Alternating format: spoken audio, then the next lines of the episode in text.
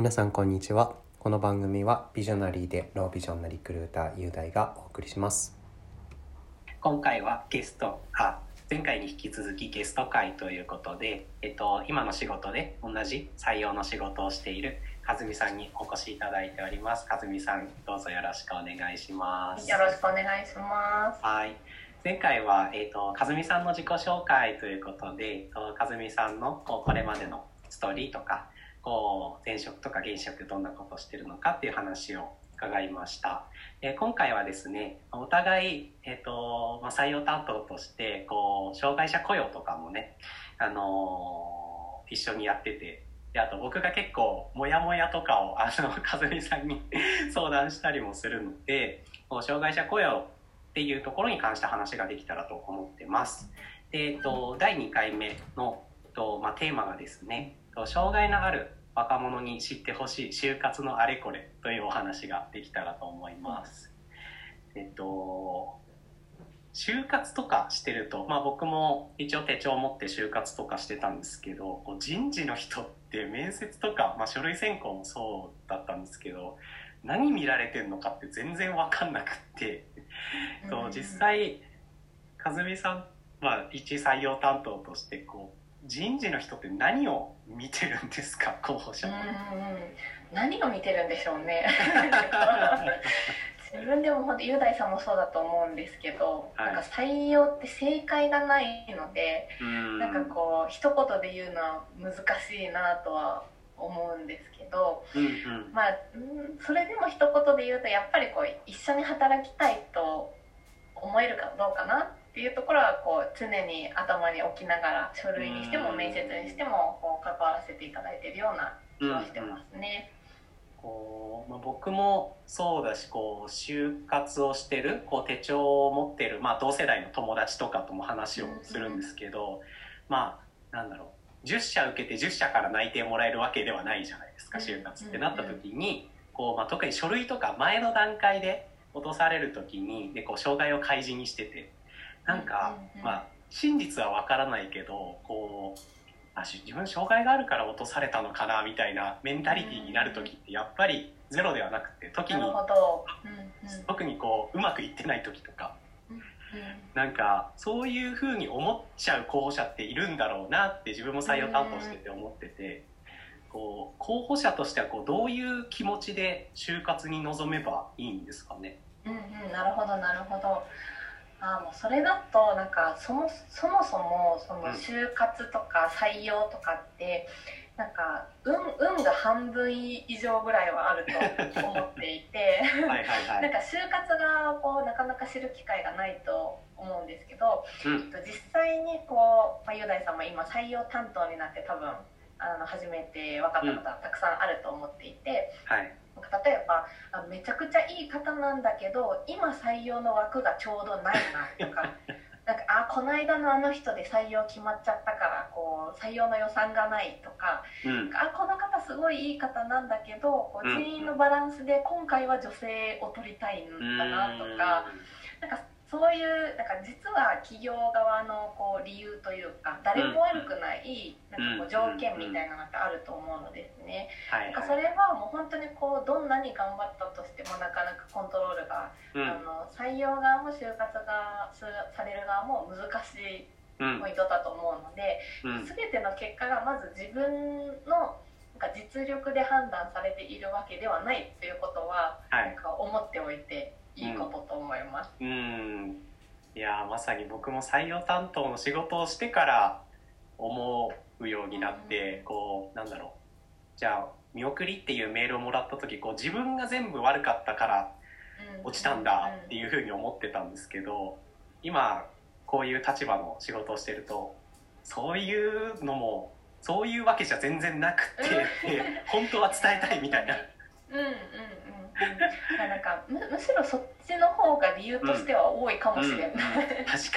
かになんかすごい素敵な方で事務スキルとかパソコンのスキルも持ってらっしゃりそうなんだけれども、うん、今回採用したいのはこう接客ができる方とか、なんかそのスキルのミスマッチだったりとかあると思うので一概にこういうのが難しいですね。うんうん、確かに確かに。まあその一方でこうそのなんだろう環境要因もありつつもこう自分のコントロールできる部分ではこう確率を上げるための工夫とかもうん。なんかできるのかななんて思っててその点に関してじゃあその一緒に働きたいって思ってもらえるようになんだろうできるコツみたいなのあるんですかね？うーん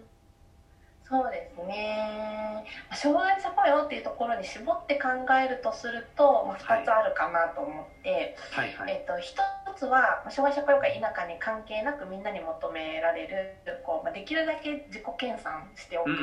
ていうことはすごく大事だなと思います。なんかこう、うん。えーとまあ、パソコンとかでもいいし何でもいいんですけど、まあ、これは自分の強みだなって言えるものをうん。こう身につけておくとか今はなかったとしても、なんかそれをスキルアップしていくためにすでに何かしらのじ試行錯誤を自分でもやっているっていう過程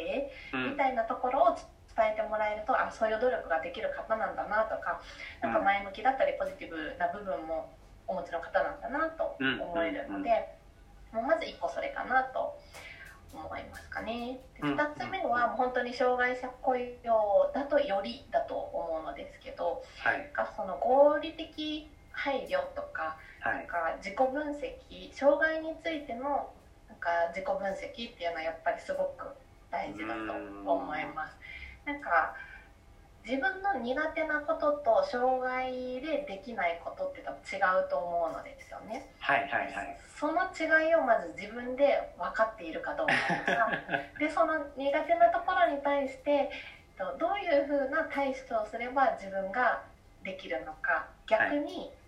その工夫自体が自分にとっては難しいものなのかとか、うんなんかそういうのが分かっていたら周りの人に「あここちょっと難しいから助けて」って言えるのでうんなんかそれはこう一緒に働くチームの人からするともうぜひはっきり言ってほしいことうんなのですよね。うんなんか、あ言ってもらえると対処ができるからうん